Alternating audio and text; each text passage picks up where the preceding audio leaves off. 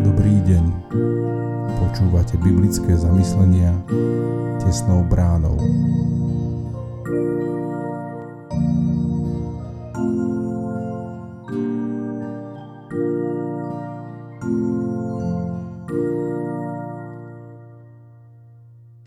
Dnes je útorok 24.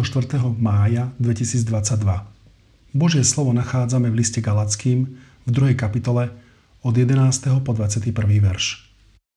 Ale keď potom Kéfas prišiel do Antiochie, osobne som sa postavil proti nemu, lebo si zaslúžil pokarhanie. Prv totiž, ako prišli niektorí od Jakuba, jedával s bývalými pohanmi. Keď však došli, uťahoval a oddeloval sa, lebo sa bál tých, čo boli spomedzi Židov. A spolu s ním pretvárovali sa aj ostatní bývalí Židia. Takže ich pokrytectvo zachvátilo aj Barnabáša. Keď som teda videl, že nechodia rovnou cestou za pravdou Evanielia, povedal som Kéfasovi pred všetkými. Keď ty, rodom Žid, žiješ po pohánsky a nie po židovsky, prečo nútiš bývalých pohanov zachovávať židovské zvyky?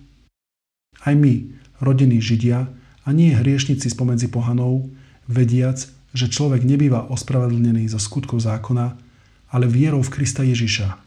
Aj my sme uverili v Krista Ježiša, aby sme boli ospravedlnení z viery z Krista. A nie zo skutkov zákona. Pretože zo skutkov zákona nebude ospravedlnený nikto. A keď aj o nás, ktorí snažne hľadáme ospravedlnenie v Kristovi, bolo usúdené, že sme hriešnici, či je Kristus služobníkom hriechu?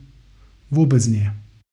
Lebo ak znova budujem, čo som zboril, sám sa predstavujem ako priestupník. Lebo ja som skrze zákon umrel zákonu, aby som žil Bohu.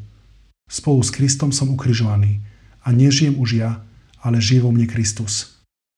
A nakoľko teraz žijem v tele, žijem vo viere Syna Božieho, ktorý si ma zamiloval a seba samého vydal za mňa. Nepohrdá milosťou Božou, lebo ak je spravodlivosť zo zákona, tak Kristus nadarmo zomrel. Pavol napomína Petra. Peter prišiel na návštevu do Antiochie a nejaký čas sa stretával a jedol spolu s neobrezanými bratmi. Trvalo to však iba dovtedy, kým neprišli ďalší bratia z Jeruzalema. Z obavy pred nimi sa Peter utiahol a prestal sa stretávať s pohanskými bratmi.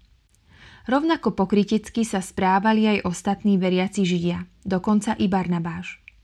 Keď Pavol videl, že nekráčajú rovnou cestou za pravdou Evanília, veľmi dôrazne, ba až tvrdo napomenul Petra. Povedal to Petrovi rovno do očí a pred všetkými.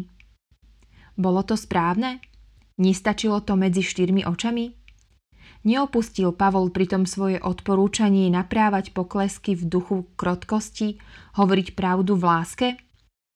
Ja verím, že Pavlovo napomenutie nebolo iba nekontrolované vzblknutie hnevu, ale slovo apoštola povedané v duchu pravdy.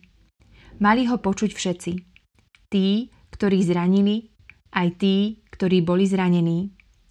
Pavol riešil vec zásadne – lebo pokritické správanie bratov mohlo ohroziť pravdu zvestovaného evanielia. Ako bezprostredne reagoval na napomenutie Peter a ostatní bratia nevieme. No Božie slovo nemlčí o tom, aké pekné boli bratské vzťahy medzi Pavlom a Petrom neskôr. Peter píše A zhovievavosť nášho pána považujte za spasenie, ako vám aj náš milovaný brat Pavel písal podľa jemu danej múdrosti. Zamyslenie na dnes pripravila Anna Koláriková. Modlíme sa za cirkevný zbor Krupina.